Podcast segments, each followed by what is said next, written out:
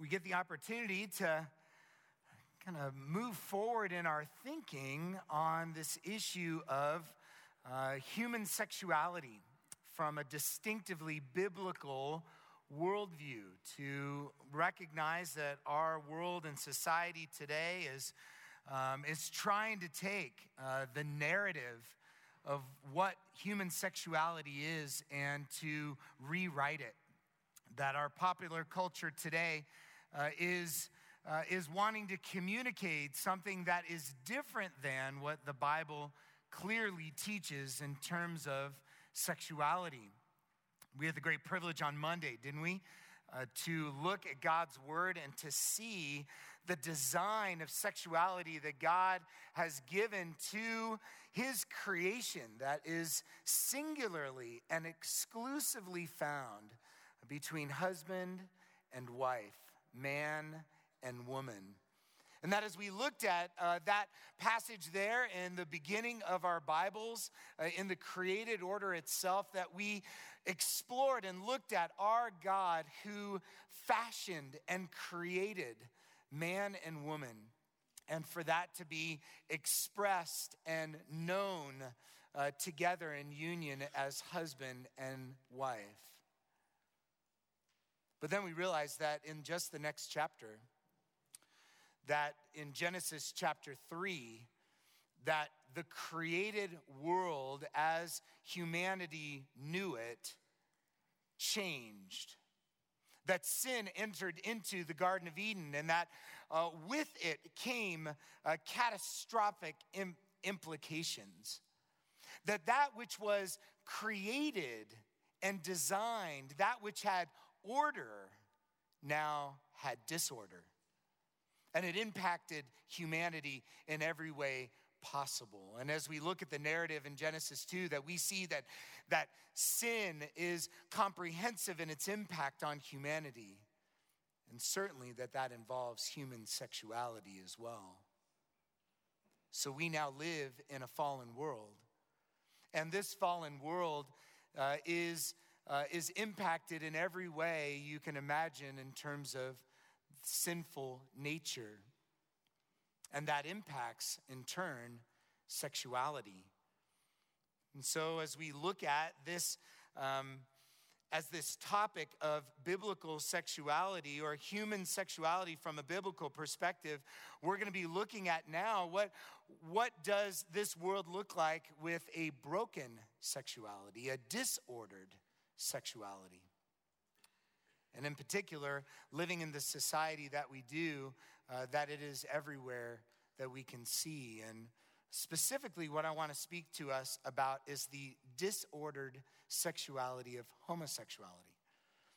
It is the topic of our day. It is, uh, it is a part of our national narrative now. And, and the idea that, that the cultural majority in issues of uh, sexual identity and, uh, and sexual expressions are now being redefined. But we need to understand that this is not a new issue and that the Bible clearly explains to us uh, that what defines human sexuality can never be defined by a cultural majority, but only can be defined clearly within the Word of God itself. So we realize that what's happening in our society today, which, which seems to be coming at a, at, at a lightning pace, that the cultural awareness of what human sexuality is has been, uh, has been rearranged and redefined and, and really propagated as something different than what the Bible has. Uh, but we realize that this, uh, that this cultural shift is something that isn't new. It's not that the, the, the issue of homosexuality or same sex marriages is somehow this new idea that's come onto the scene of human thought, but rather it, is, uh, it has been all the way back in the brokenness and the disorder of sexuality that comes right out of Genesis 3. Turn your Bibles to Romans 1. And you can see this here uh, clearly narrated that the progression that has moved to what we would see as uh, homosexuality is something that didn't begin with that sexual expression, but has started back uh, where God Himself has brought judgment upon sinful humanity, uh, and the cumulative nature of that will result in uh, brokenness in every way possible, including sexuality. Romans 1:18 says this, "For the wrath of God is revealed from heaven against all ungodliness and unrighteousness of men, who in their unrighteousness suppress the truth." And the rest of this passage, verse 19 all the way down through 20 uh, through 30, is talking about that there is this great exchange that happens under the wrath of God. In verse 19, it says, For what can be known about God is plain to them because God has shown it to them. For his invisible attributes, namely his eternal power and divine nature, has been clearly perceived ever since the creation of the world. And in the things that have been made, so that they are without excuse. For although they knew God, they did not honor him as God or give thanks to him, but rather became futile in their thinking and foolish in their hearts were darkened. Claiming to be wise, uh, they became fools.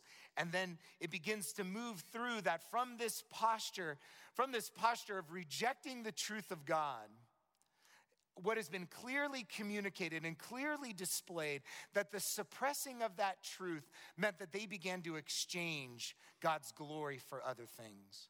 Exchanging the truth of what God has given to them for other things. And you can see there uh, in the rest of this chapter that they exchanged worship of the Creator for worship of the created. You can see that in verses 21 and 23. You can see in 24 and 25 that they exchanged the truth of God for a lie. And over and over again in this passage, you can see that God gave them over, gave them over, gave them over in judgment. Gave them over in judgment. That because sinful humanity had rejected what was given to them in the word of the living God, and exchanged that for lies, exchanged that to worship something else, that God, in his judgment, allowed sinful humanity to move and to express itself into its fullest extent. And that's really what the implications of sin is. It's, a, it's the judgment of God and, and allowing sinful humanity to, uh, as it rejects his God, he moves into judgment, and, and that includes sexuality. And as you look in verse 26, you can see that here. So, this idea of judgment, this idea of the impact of sinful humanity upon themselves, that it moves into not just their thinking, not just their worship, but now into their own sexuality.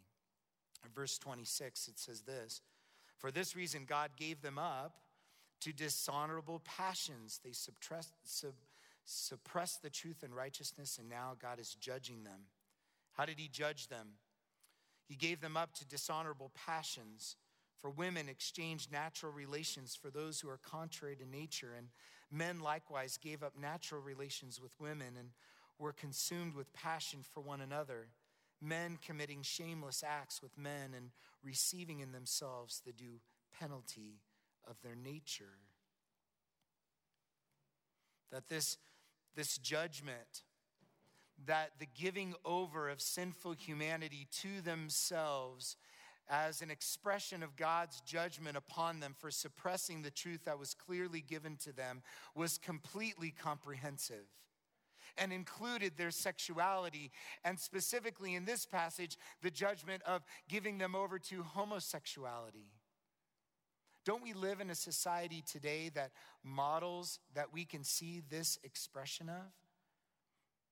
We don't see that, we can look at uh, we can look clearly at verse 32 that it moves through and it says all of these things, all of these things that have happened in verse 32, though they knew God's decree, sinful humanity, that those who practice such things deserve to die, they not only do them, but give approval to those who practice them. That we live in a broken world we live in a, in a, in a world that, is, that has been given over in judgment by God as a result of sinful humanity and that it's comprehensive. Broken sexuality is not an exclusive addendum to sinfulness of man, but rather it is included in what the implications are of our own sinful humanity. So, as we think about the topic of homosexuality, let's make sure that we put it within its right context. It's not outside of or different from the brokenness of man, but rather, homosexuality is an expression of the brokenness of sinful humanity. So, my audience today, as we speak about this issue of homosexuality, is not to speak to the gay Christian, it's not to proclaim within the public square, but rather it is to speak to you, the students at the Master's College, and to give to you, to remind all of us the truth that's found within God's word, so that in a society that is wanting to redefine human sexuality and to rewrite the narrative of biblical of morality, that we can look upon those things with courage, with strength, with compassion and love, that God's word defines human sexuality differently and that we can look upon the sinfulness of homosexuality and to, with real clarity, in the midst of a cultural majority that's against it, to be able to live rightly and honoring to our God. So, as we think about that, as we think about how to move in, we have to recognize first and foremost that, uh, that our um, that we have to uh, start off with a couple of presuppositions. The first one is this is that we recognize that the Word of God is authoritative and that the Word of God is sufficient to deal with and to address every issue of life and godliness. That Second Timothy 3:16 and 17 says that that the word of God that it's profitable, that it's relevant, that it's breathed out by God and that it's given to us and that it's useful for teaching, for correction, for training in righteousness. The word of God is not a distant book when it comes to the issue of homosexuality, but rather it directly applies and speaks to it with the very words of God. Not only does it declare and instruct, but it also, the Word of God allows our hearts to be transformed. Uh, turn in your Bibles to, uh, to 2 Peter 1. Look at this passage together. By way of our presuppositions, moving into this topic of disordered sexuality expressed in homosexual desires and actions, looking to our presupposition of the Word of God itself. Let's read 2 Peter 1 3 through 10.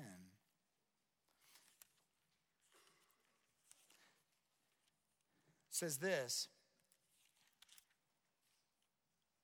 Says, Blessed be the God our Father, our Lord Jesus Christ, according to his great mercy, has caused us to be born again to a living hope through the resurrection of Jesus Christ from the dead, to an inheritance that is imperishable, undefiled, unfading, kept in heaven for you by God's power, right?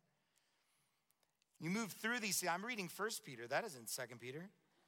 Wasn't that a great passage, though? I was preaching it. Had absolutely nothing to do with what we're talking about other than God reigns. Amen. Let's close in prayer, right? I was getting all worked up. It was preaching to me. Anyway.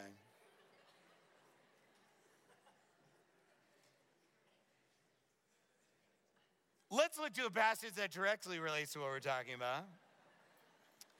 2 Peter 1, 2 Peter 1, verse 3.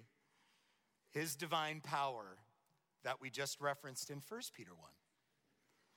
His divine power, okay, has granted to us all things that pertain to life and godliness through the knowledge of him who has called us to his own glory and excellence, by which he has granted to us his precious and very great promises. That's the word of God itself, okay?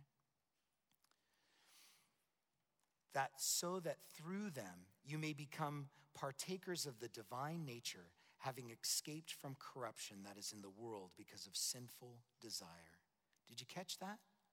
The Word of God, the great precious promises, allow us to taste of the divine nature and to escape the corruption of the world because of sinful desire. The Word of God is relevant. And the Word of God speaks not only to the issue of homosexuality, but also how to bring hope and change to an ordered sexuality that will bring honor and glory to our God. So the Word of God presuppositionally uh, declares to us and gives us the guidelines to thinking through this issue of homosexuality. Secondly, we need to recognize by a presuppositional understanding is that God is sovereign that God is over all things, that God is in control of everything. Romans 11 36 states that, for from him and through him are, two are all things. And, and in that, in that, that he is working all things together for his own glory and will one day right everything in a new creation that will be for his people for all eternity that there is a plan of redemption that there is that there is a an answer to sin and the brokenness of this world. And it comes through the gospel of Jesus Christ who will one day come back and create a new heaven and a new earth that we might all be a part of where there is no more sin and every tear will be wiped away. So when we talk about the issue of homosexuality it's not something that's out there it's not something that's out there. But rather, the issue of homosexuality impacts us all, doesn't it? There are friends, there are neighbors, there are family members, there are people that we know and that we care for. And so, as we're wanting to move towards and to care for our friends in a society that's rejecting God's word, how then do we move towards those who are dealing with the issue of homosexuality in a way that has hope and biblical clarity and the, and the reality that they are not um, captured by and enslaved to their sin. Well, the way that we can look at the issue of homosexuality then is that we have to define first and foremost what the Bible says about homosexuality. So we need to spend some time looking at that together and reminding ourselves of these truths. Um, as we look at the Bible, it says this about homosexuality uh, that the Bible clearly defines homosexuality as sin, and that it is included in um, sexual immorality. When we talk about the brokenness or the disorder of sexuality, that it includes homosexuality. The Bible clearly defines uh, the Bible. Uh, the Bible clearly defines homosexuality as sin, and it says nothing positive or good about it. The first thing that we want to identify about what the Bible says about homosexuality is this is that homosexuality is against God's design. And we spent some time talking about that on Monday that Genesis 1 and 2 that God created them male and female in complementary roles as husband and wife. Matthew 19 1 through 19, Hebrews 13 4 all reiterate this overarching affirmation that the whole of the Bible resonates that sexual intimacy and design was created between man and woman within the exclusive confines of marriage. 1 Thessalonians 4 3 gives even more clarity to it. It says this It is the will of God for you not to engage in sexual immorality, but rather to flee it. That the only pursuit of of human sexuality that's been designed and created by God is within the context of man and woman within marriage. And the Bible is very clear that anything outside of that is sin. And the call of the believer, then, out of 1 Thessalonians 4 3, is for our sanctification. The will of God, then, is for us to flee sexual immorality, anything outside of that. But even more specifically, the Bible states that homosexuality is not only against God's design, but it's also against God's decree. The Bible clearly states that homosexuality is a sin. Uh, Genesis 19, 1 through 29, uh, Leviticus 18, 22, Leviticus 20, 13, and Judges 19, 20 through 24, that the Old Testament narrative and the law decree that homosexuality is an abomination to the Lord. It's not exclusive to the Old Testament. The New Testament uh, decrees this as well. 1 Corinthians 6, 9 through 11, and 1 Timothy 1.10 says uh, again and again that, that, that sexual, um, sexual relations that is expressed in homosexual desires and acts is a perversion, and the practicers will not inherit the kingdom of God. As a matter of fact, uh, in the Greek, in the Greek, the Greek construction there to describe the issue of homosexuality within the passage that I, mes- that I mentioned are also found in the Septuagint translation of Leviticus 18 and 20. It was very clear what the New Testament writers were speaking of. As a matter of fact, in 1 Corinthians 6, it describes in very uh, vivid description that homosexual acts is what they are speaking of there. So the Bible is clear. It even ends, the canon of Scripture ends in Revelation 21 8 that says, The final judgment of Christ will come upon those who are sexually immoral, and it includes homosexuality. Clearly, the revisionists, right? The revisionists try to, to, uh, to, to find ways to make the Bible not say what it clearly declares. And so they say that, that, that the moral law, uh, excuse me, that the Old Testament law doesn't apply anymore for today, and that the kind of sexual homosexuality that was referred to in the New Testament is a narrow definition and it doesn't apply to the expressions of homosexuality today. But revisionists have to work very hard to be able to move away from what the Bible clearly states in the text that homosexuality is a sin and has occurred the judgment of God. If you'd like to explore a little bit more about that and, and to, and to um, explore those passages even further, uh, the simplest explanation that I've seen uh, in recent times is that Kevin DeYoung wrote a book called What Does the Bible Really Teach About Homosexuality and really defines each one of the words that are in those passages and how revisionists try to translate it differently and gives a very clear and exegetical um, response. But when we talk about what does the Bible clearly teach, it clearly teaches that homosexuality is against God's design and it's against God's decree. But it also teaches that homosexuality is not outside of God's plan of redemption. Turn your Bibles to 1 Corinthians 6.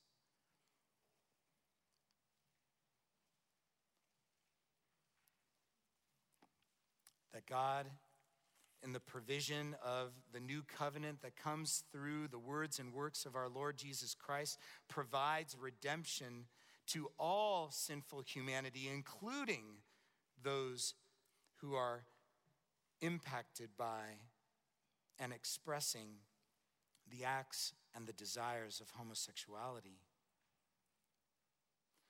1 Corinthians 6, verse 9. Familiar, familiar words that echo out of Romans 1. Do you not know that the unrighteousness will not inherit the kingdom of God. Do not be deceived. Neither the sexually immoral, nor idolaters, nor adulterers, no men, nor men who practice homosexuality, nor thieves, nor greedy, nor drunkards, nor revilers, nor swindlers will inherit the kingdom of God. But it doesn't end there. Verse 11 And such were some of you but you were washed and you were sanctified. You were justified in the name of our Lord Jesus Christ and by the Spirit of our God. That the list of sexual, the sexual immoral that will receive God's judgment includes those who express homosexuality, but through the gospel they are washed and they are declared righteous before Him. And that can be made new the work of the gospel moves into the brokenness of sinful humanity and directly addresses the issue of homosexuality. To say that, uh, to say that it doesn't, uh, also that there's no hope uh, for those who are those who are impacted by this sin is, is to reject Romans 8. Look at Romans 8, 9, and 10. This is incredibly relevant to what we're talking about. Romans 8, 9 through 11 says this. It says, You, however, are not in the flesh, but in the Spirit, if in fact the Spirit of God dwells within you. Anyone who does not have the Spirit of Christ does not belong to him. But if Christ is in you, if Christ is in you, although the body is dead because of sin, the Spirit is life because of righteousness. If the spirit of him who raised Jesus from the dead dwells in you, he who raised Christ Jesus from the dead will also give life to your mortal bodies through his spirit who dwells in you. That no matter what the expression is of sinful humanity, that there is redemption and there is renewal that is offered through the gospel itself. Someone who has disordered sexual desires. Um, are not a subsection of humanity. That somehow that the homosexual is outside of the human order but rather homosexuality is a part of broken humanity. It's a it's an expression of the sinfulness of sin and that in turn because of that it can receive forgiveness and redemption and hope in Jesus Christ alone can we absorb that reality for a minute? That homosexuality is not some sort of subset of human experience and human existence, but rather is a part of broken humanity. And therefore, because of it, that Christ has come to redeem and to forgive and to give hope in Jesus Christ. With that being the context, looking at specifically what God has to say about the about homosexuality, let's ask some initial questions then, don't we? Uh, about this issue. The first one is this Can someone be a homosexual and be a Christian then? If you're engaged with me right now, that you're asking that question Can someone be a homosexual and be a Christian? The answer is no, they can't. Because if someone identifies themselves as a homosexual, you can only have one identity. You can't have your identity to be in Christ and then also your identity to be as a homosexual. You can only have one identity. Galatians 2:20 says that. It is no longer I who live, but Christ who lives within me. 1 John 3, 6 through 10 says, No one who abides in him keeps on sinning. He's either seen him or known him.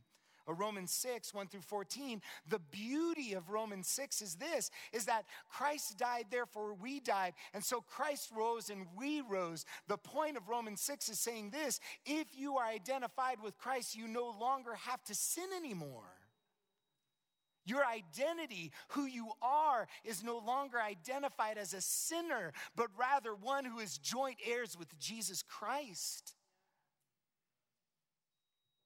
And so to say that someone can be identify themselves as a homosexual that defines their very existence and who they are is to go directly against what we know to be the gospel.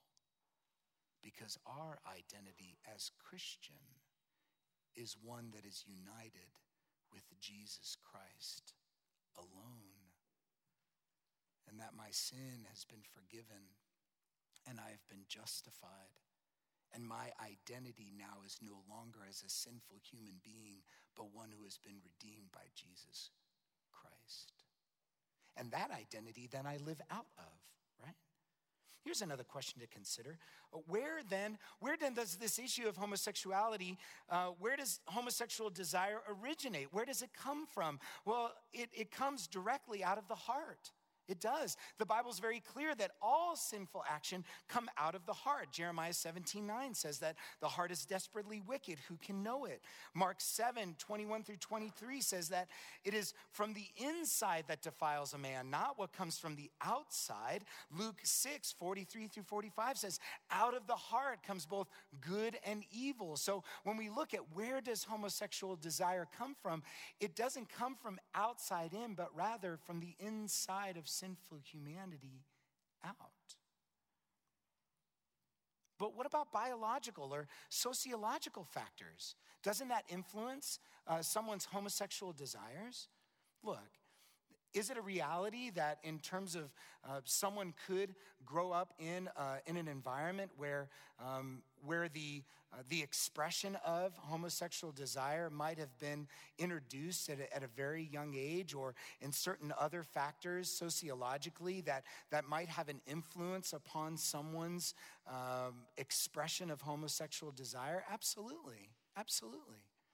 There's a lot of factors that, uh, that that we can look to that, that might cultivate a context where homosexual desire might be expressed, but we have to look at those as secondary implications, not primary implications. Because to say that somebody's environment, to say that somebody's um, predisposition dictates then their morality, usurps the authority of the Word of God. But rather to say that it is our sinful desires that then expressed in sociological or, or predisposed environments that might cultivate or put a flame to those expressions uh, get expressed in homosexual acts. So the question is the objection is that aren't these desires just physiological desires? Aren't they just coming from a physiological bodies? That takes a long time to, to really reflect upon, but the reality is, is that we are embodied souls, aren't we?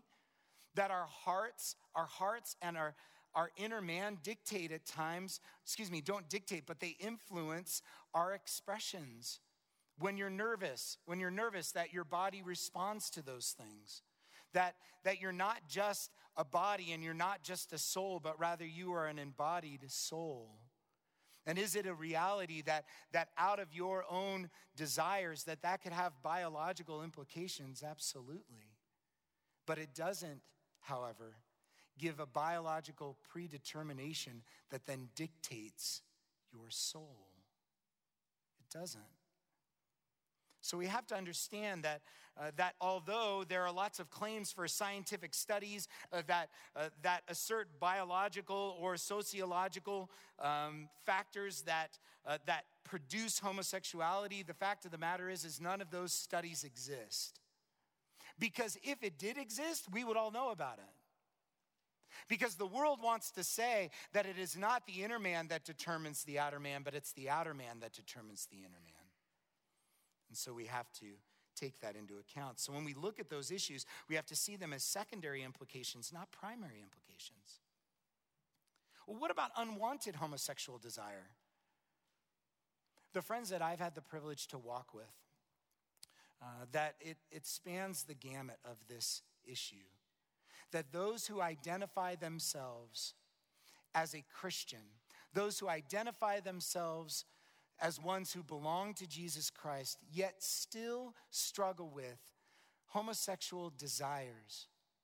That those true believers can have a struggle that is disordered in its sexuality, but their desire is to want to lovingly obey their God. That they wrestle very early on, saying, Where do these desires come from? How can I deal with them? How can I mortify them if I don't even feel that I'm even responsible for them? Because they come seemingly out of nowhere. Can someone be held responsible for desires that seemingly don't have an origin? Because my friends that I've walked through at times, that the most pain comes from that one reality. How can I change if I don't even know where they're coming from? But the fact of the matter is, is that doesn't all sinful humanity have unwanted sinful desires? That come from our hearts that we don't know where they come from.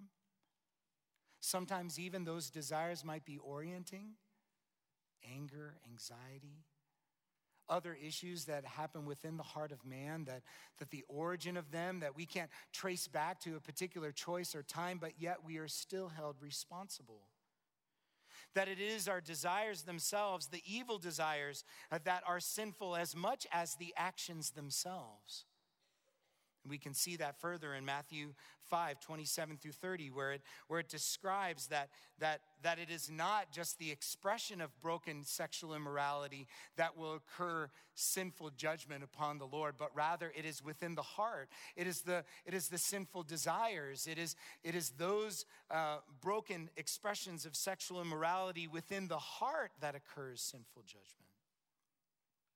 James 1 13 through 15 uh, is an expression and an illustration of that fact. Turning your Bibles to there. It'd be helpful for us to review when we're looking at this issue of sinful desire. James 1 13 through 15, it says this Let no one say when he is tempted that I am being tempted by God, for God cannot be tempted with evil because he himself, um, and he himself tempts no one. Verse 14. But each person is tempted when he is lured and enticed by his own desire.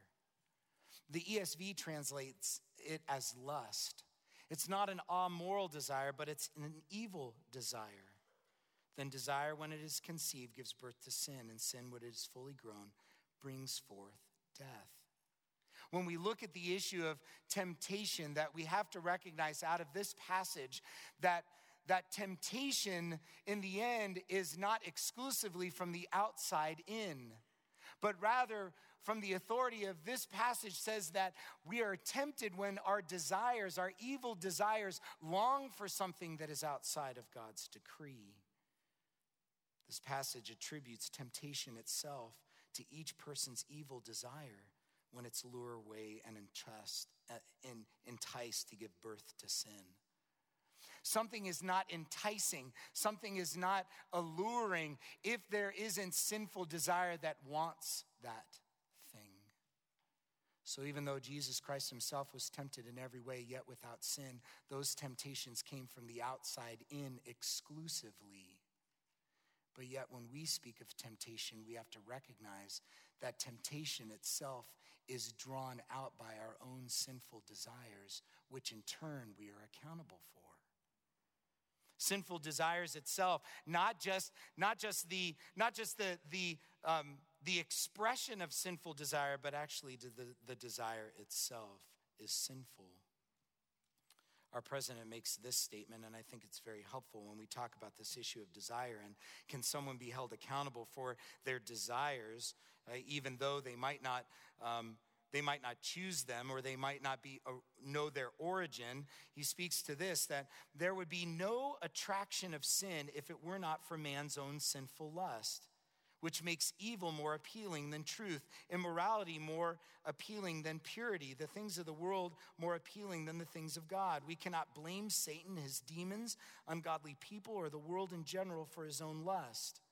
Even more certainly, we cannot blame God. The problem is not the tempter from without, but the traitor within.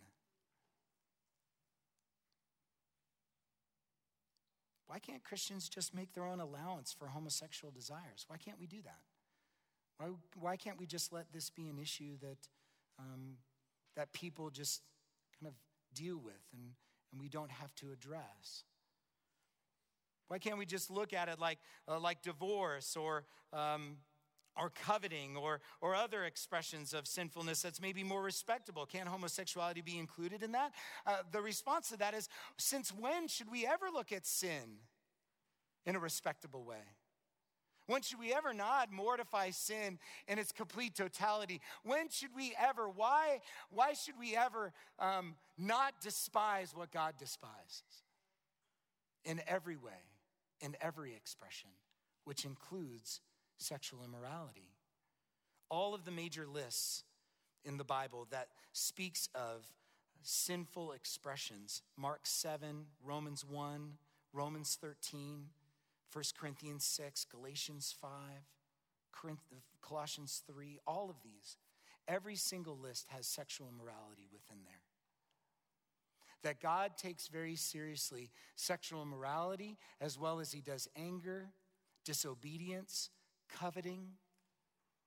And so we too should look at this issue with sobriety and biblical clarity.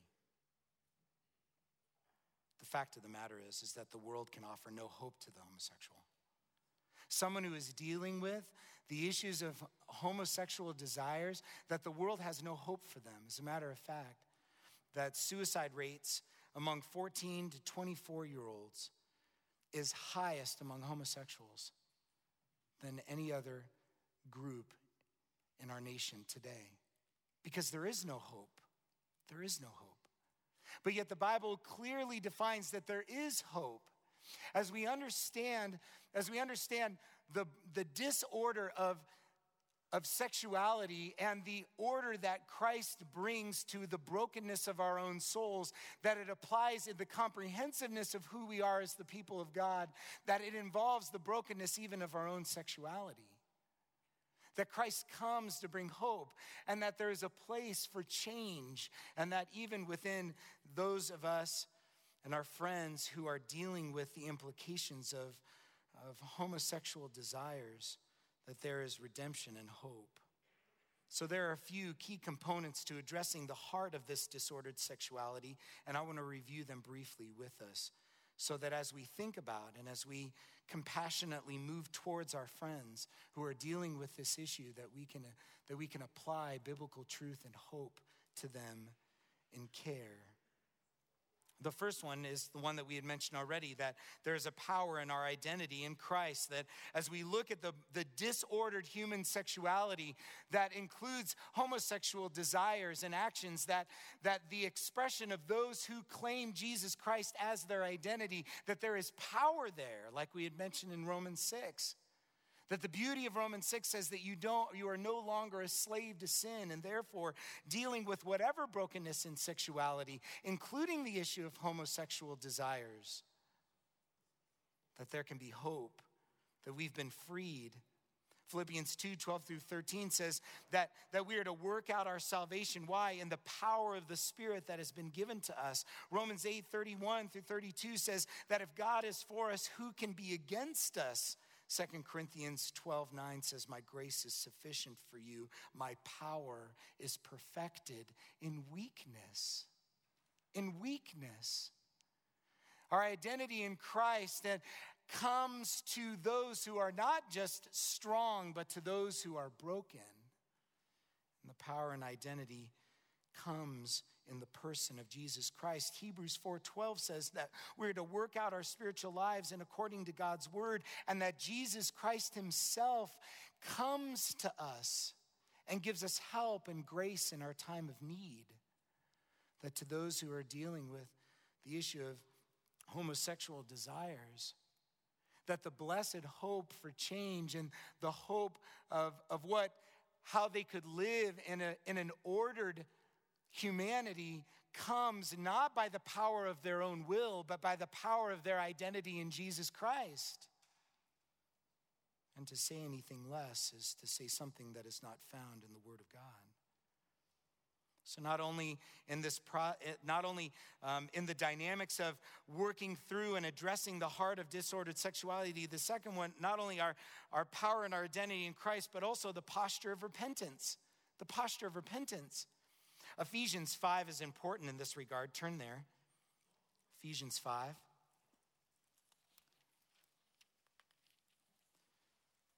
Ephesians 5 speaks, but in verse 3 it says, But sexual immorality and all impurity or covetousness must not even be named among you, as is proper for the saints. Let there be no filthiness or foolish talk or crude joking, which are out of place, but instead let there be thanksgiving this passage says that sexual immorality is directly connected to our covetousness. That God has designed human sexuality to flourish within the design that God has had within marriage between husband and wife. Anything that's outside of that is wanting something that God has not provided. Sexual immorality at its core is coveting something that God has not given and taking it for your own sinful pleasure and desires. So, the process of change, then, out of Ephesians 5 and the rest of the passage is saying to repent of that. To say, God, I want something that you have not given to me. And in my evil desires, I want to be satisfied in a sexuality that is different than the ordered sexuality that you have given me. And so I repent of my sin and rather, with thanksgiving, run to the throne of grace and to pursue desires that are according to your word. 1 Corinthians 7:10 speaks that godly repentance in the end happens at a heart desire. Turning away from sin, understanding that we've sinned before a holy God and then turning away in our desires and actions. The process of change in the issues of broken sexuality happens through a posture of repentance. Not through our own willpower, but in our identity in Jesus Christ, coming to the throne of grace and asking for forgiveness And 1 John 1 9 is, is applied to this case in sexuality as well as it is in everything else. That in 1 John 1 9 it says that if we confess our sins, he is faithful and just to forgive. And if we say that we have no sin, we're a liar. How much more so is that hope giving to our friends who are dealing with unwanted and, and even controlling at times homosexual desires that have no hope for change to say that in your identity in Jesus Christ, you no longer need to or have to sin, but rather when you do, and those desires that are un and disordered, that you can run to the throne of grace and to ask for forgiveness, and God will. There is no other way for change. There is no other way for change. In your life and in my life, in the brokenness of what it means to live in a Romans 1 sort of world, the way and the posture for change is through repentance alone that acknowledges God's true and abiding word, and to see and to own and to acknowledge and to take responsibility for the brokenness of our desires that draw us into temptation, and to confess before a holy God, I have sinned, and to once again stand before the throne of God and to have the, the word and works of Jesus Christ to be attributed, that God, when he sees that, sees his own son. So, what then is the pathway for change? The pathway for change is, is laid out in Colossians 3. Colossians 3, 1 through 4, speaks of setting your mind on the things above, that, that we are to hide ourselves, to, to live our lives within our identity within Christ, and that out of that identity, then we are to put off sexual immorality, to put off sin, and to put on righteousness. The road to spiritual growth in this area of maturity is not something that's instantaneous. Can we acknowledge that? Can we acknowledge that the path of reorienting our sinful nature in accordance to God's word and the power of his spirit is a process? That it's not instantaneous? That sanctification is progressive? Let there be freedom. Let there be hope that the primary pursuit of the Christian is to daily run to Jesus Christ and to look for his holiness and to allow the cumulative nature of that work to transform our hearts.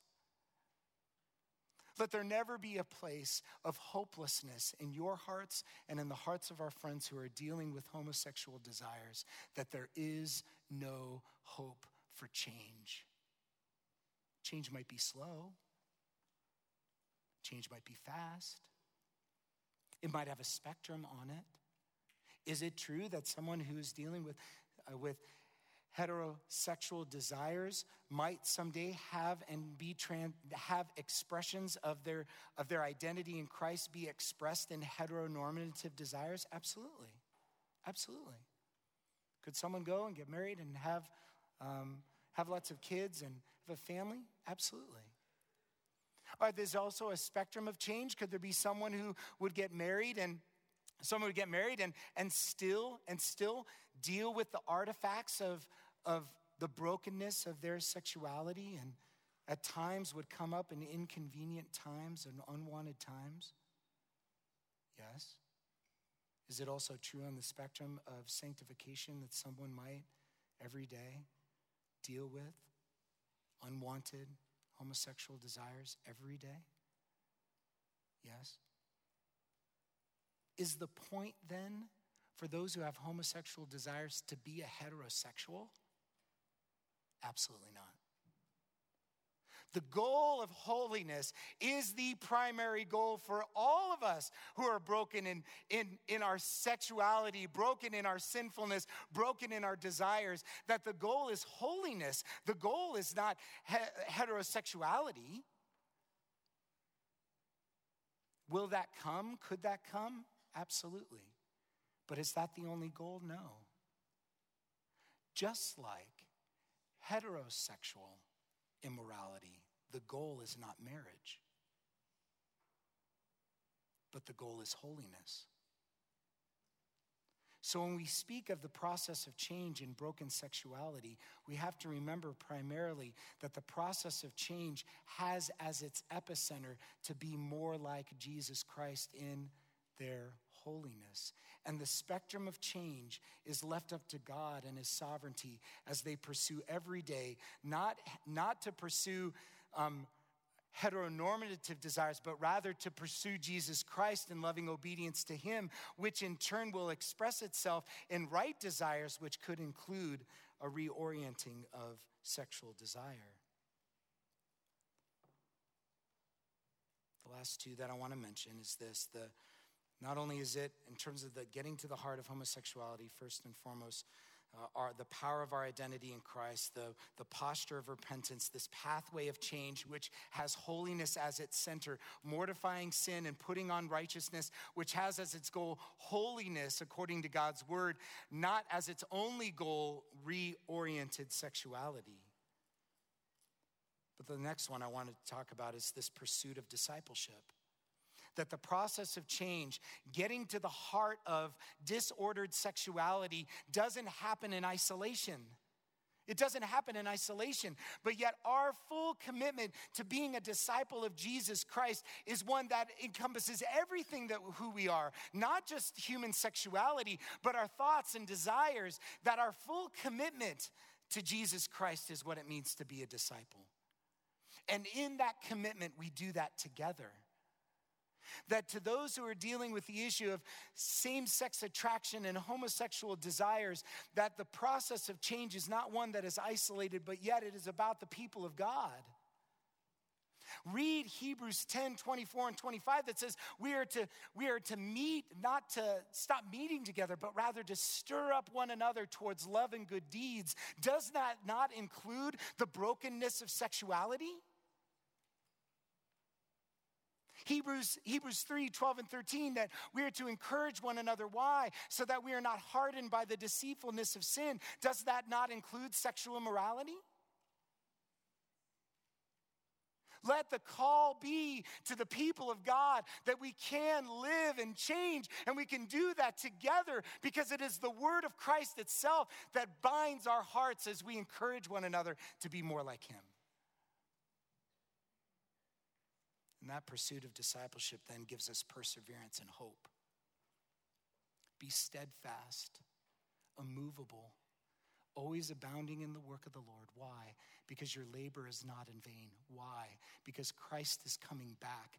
Why? Because Christ is going to redeem you completely.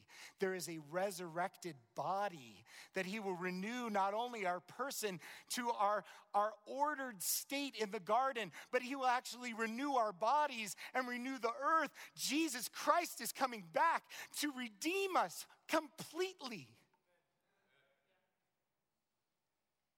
Might that be the cry of our hearts? Not only to one another, but to our friends who are dealing with the brokenness of their sexuality. And let us not let this culture define how we are to live rightly, but rather the Word of God itself. And that it gives us hope and life and change, not in our own efforts, but according to the work of Jesus Christ, according to his righteous and holy word. And might we be a community that does that together. Let us pray.